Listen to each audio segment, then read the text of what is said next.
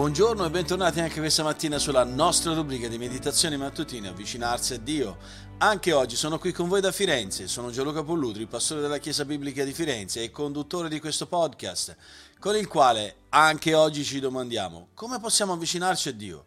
Ci avviciniamo a Dio tramite una meditazione quotidiana per l'approfondimento della nostra fede, che facciamo andando con la nostra mente e con il nostro cuore alla parola di Dio per studiarla nella semplicità, ma nello stesso tempo gustare la profondità dei suoi insegnamenti per vivere una vita che è realmente benedetta. Oggi voglio trattare insieme a voi questo argomento particolare nella nostra difesa cristiana contro gli attacchi del nemico ed è questa la tematica, spegnere i dardi infuocati di Satana. Siamo sotto attacco quotidianamente, Satana scaglia le sue frecce, le sue frecce infuocate, così come dice Paolo in Efesini capitolo 6 versetto 16, prendete oltre a tutto ciò lo scudo della fede con il quale potete spegnere tutti i dardi infuocati del maligno. Esatto, eh, dobbiamo essere più che mai pronti a questa realtà. E eh, per riuscire a spegnere questi dardi infuocati del maligno dobbiamo capire questo aspetto, che non dobbiamo mai, mai mettere la volontà di Satana al di sopra della volontà di Dio nella nostra vita. Che vogliamo dire con questo? In Efesini 6, al versetto 13, Paolo proprio descrive Satana come il maligno, che attacca i credenti con quei dardi infuocati. E la parola greca tradotta per maligno significa letteralmente cattivo, vile o maledetto. E sono tutte descrizioni appropriate eh, di quello che è il nostro nemico numero uno contro le nostre anime. Satana cerca di mutilarci, di distruggere il nostro, uh, il nostro cammino, di impedire la nostra crescita spirituale.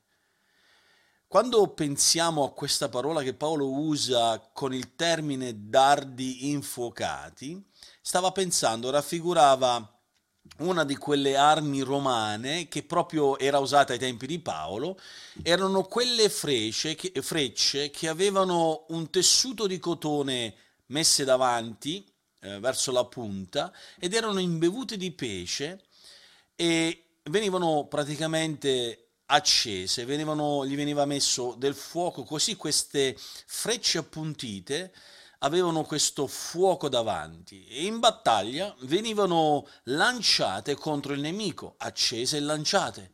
E quando la freccia arrivava al bersaglio e colpiva il bersaglio, la pesce infuocata si spargeva su tutti i vestiti e il povero soldato che veniva colpito da una, questa, da una, di queste frecce non solo subiva il danno della punta della freccia, ma il fuoco eh, che si spargeva su tutti i suoi eh, panni. E sotto questi tipi di attacchi, un soldato romano che non era protetto dal suo scudo si trovava in una situazione eh, davvero pericolosa, molto dolorosa anche. I dardi infuocati di Satana non sono da meno, si presentano in molte forme e ci attaccano, penetrano nella carne, in senso figurativo, e danno fuoco alla nostra vita. Sono quelle sollecitazioni all'impurità, quelle forme di egoismo, il dubbio, le paure, le delusioni, quell'avidità di voler avere denaro, possesso, successo, quella vanità di vivere una vita uh, senza pensieri, pensando che avendo più soldi si può vivere in tranquillità e quindi si fanno debiti per poter avere vestiti lussuosi, quelle cupidigie o altre simili cose sono tutte quelle frecce che Satana scaglia contro i figli di Dio per cercare di infuocare le loro vite, di fermare la loro corsa. Ma qualunque sia la forma specifica che Satana usa, tutte sono tentazioni che sono eh, praticamente strategie per, per sedurci, per sedurti. E vuole eh, suscitare in te una risposta peccaminosa, empia, mentre la tua fede deve essere quell'elemento, quello scudo che ti protegge da questi attacchi. E quando uh, ti trovi di fronte a questi attacchi, ecco che la tua fede ti porta a questa realtà. Scelgo di sottomettermi alla volontà di Satana o scelgo di mettermi a disposizione della volontà di Dio e metto così la volontà di Dio al di sopra di quella del mio nemico? Quando sei sotto tentazione, pensa a come Satana ha tentato Gesù. Infatti Gesù, quando era sotto tentazione, cosa ha risposto? non violerò assolutamente la volontà del Padre mio cadendo nei tuoi piani così subdoli e sottili. Allo stesso tempo Gesù faceva capire questa verità. So che il mio Padre Celeste mi nutrirà, mi ungerà come Messia e mi darà i regni di questo mondo. Non voglio elevare quella che la tua tentazione nella tua volontà insita, subdola e malvagia, non voglio assolutamente cadere nel tuo tranello, ma voglio elevare la volontà di mio Padre, perché a suo tempo mi darà tutto e di più. Così come vediamo in Matteo capitolo 4, nei primi undici versetti di questo capitolo. Gesù avrebbe potuto dal nulla creare il cibo, egli con la sua parola ha creato il mondo.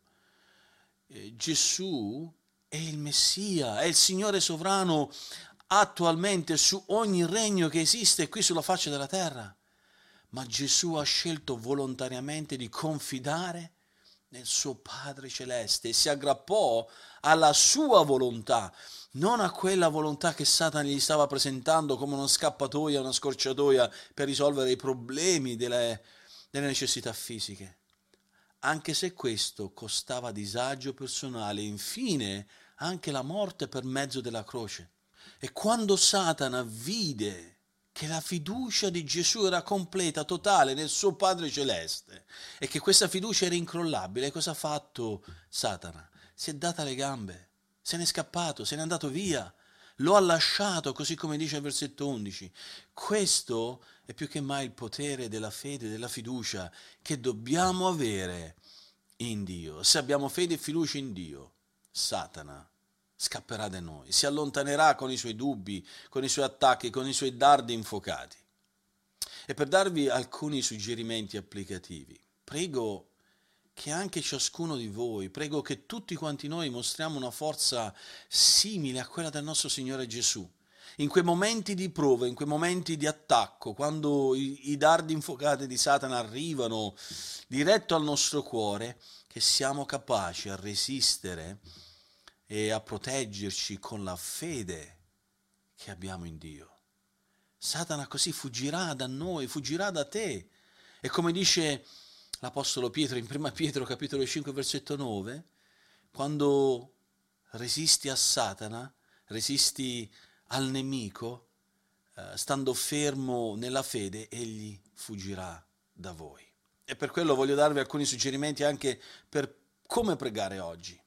Parti con la lode al nostro Signore Gesù Cristo per il suo carattere, perché il Signore Gesù è stato perfetto in ogni cosa che ha fatto, senza peccato, e ci ha dato un esempio di come trionfare nella tentazione, ma per di più ha trionfato per noi sulla croce, ha dato la sua vita come riscatto per i nostri peccati. Non disprezziamo quest'opera meravigliosa e per quello lodiamo il nostro Signore Gesù oggi per la liberazione che ci ha dato dai dardi infuocati di Satana.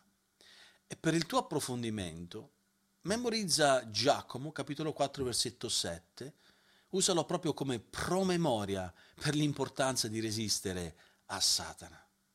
Oggi abbiamo visto che non dobbiamo mettere la volontà di Satana al di sopra della volontà di Dio nella nostra vita. Quando siamo sotto i suoi dardi infuocati, non ricerchiamo di adempiere quello che Satana ci propone, ma ci sottomettiamo a quella volontà meravigliosa che Dio ci offre. E che Dio ci benedica in questo anche oggi.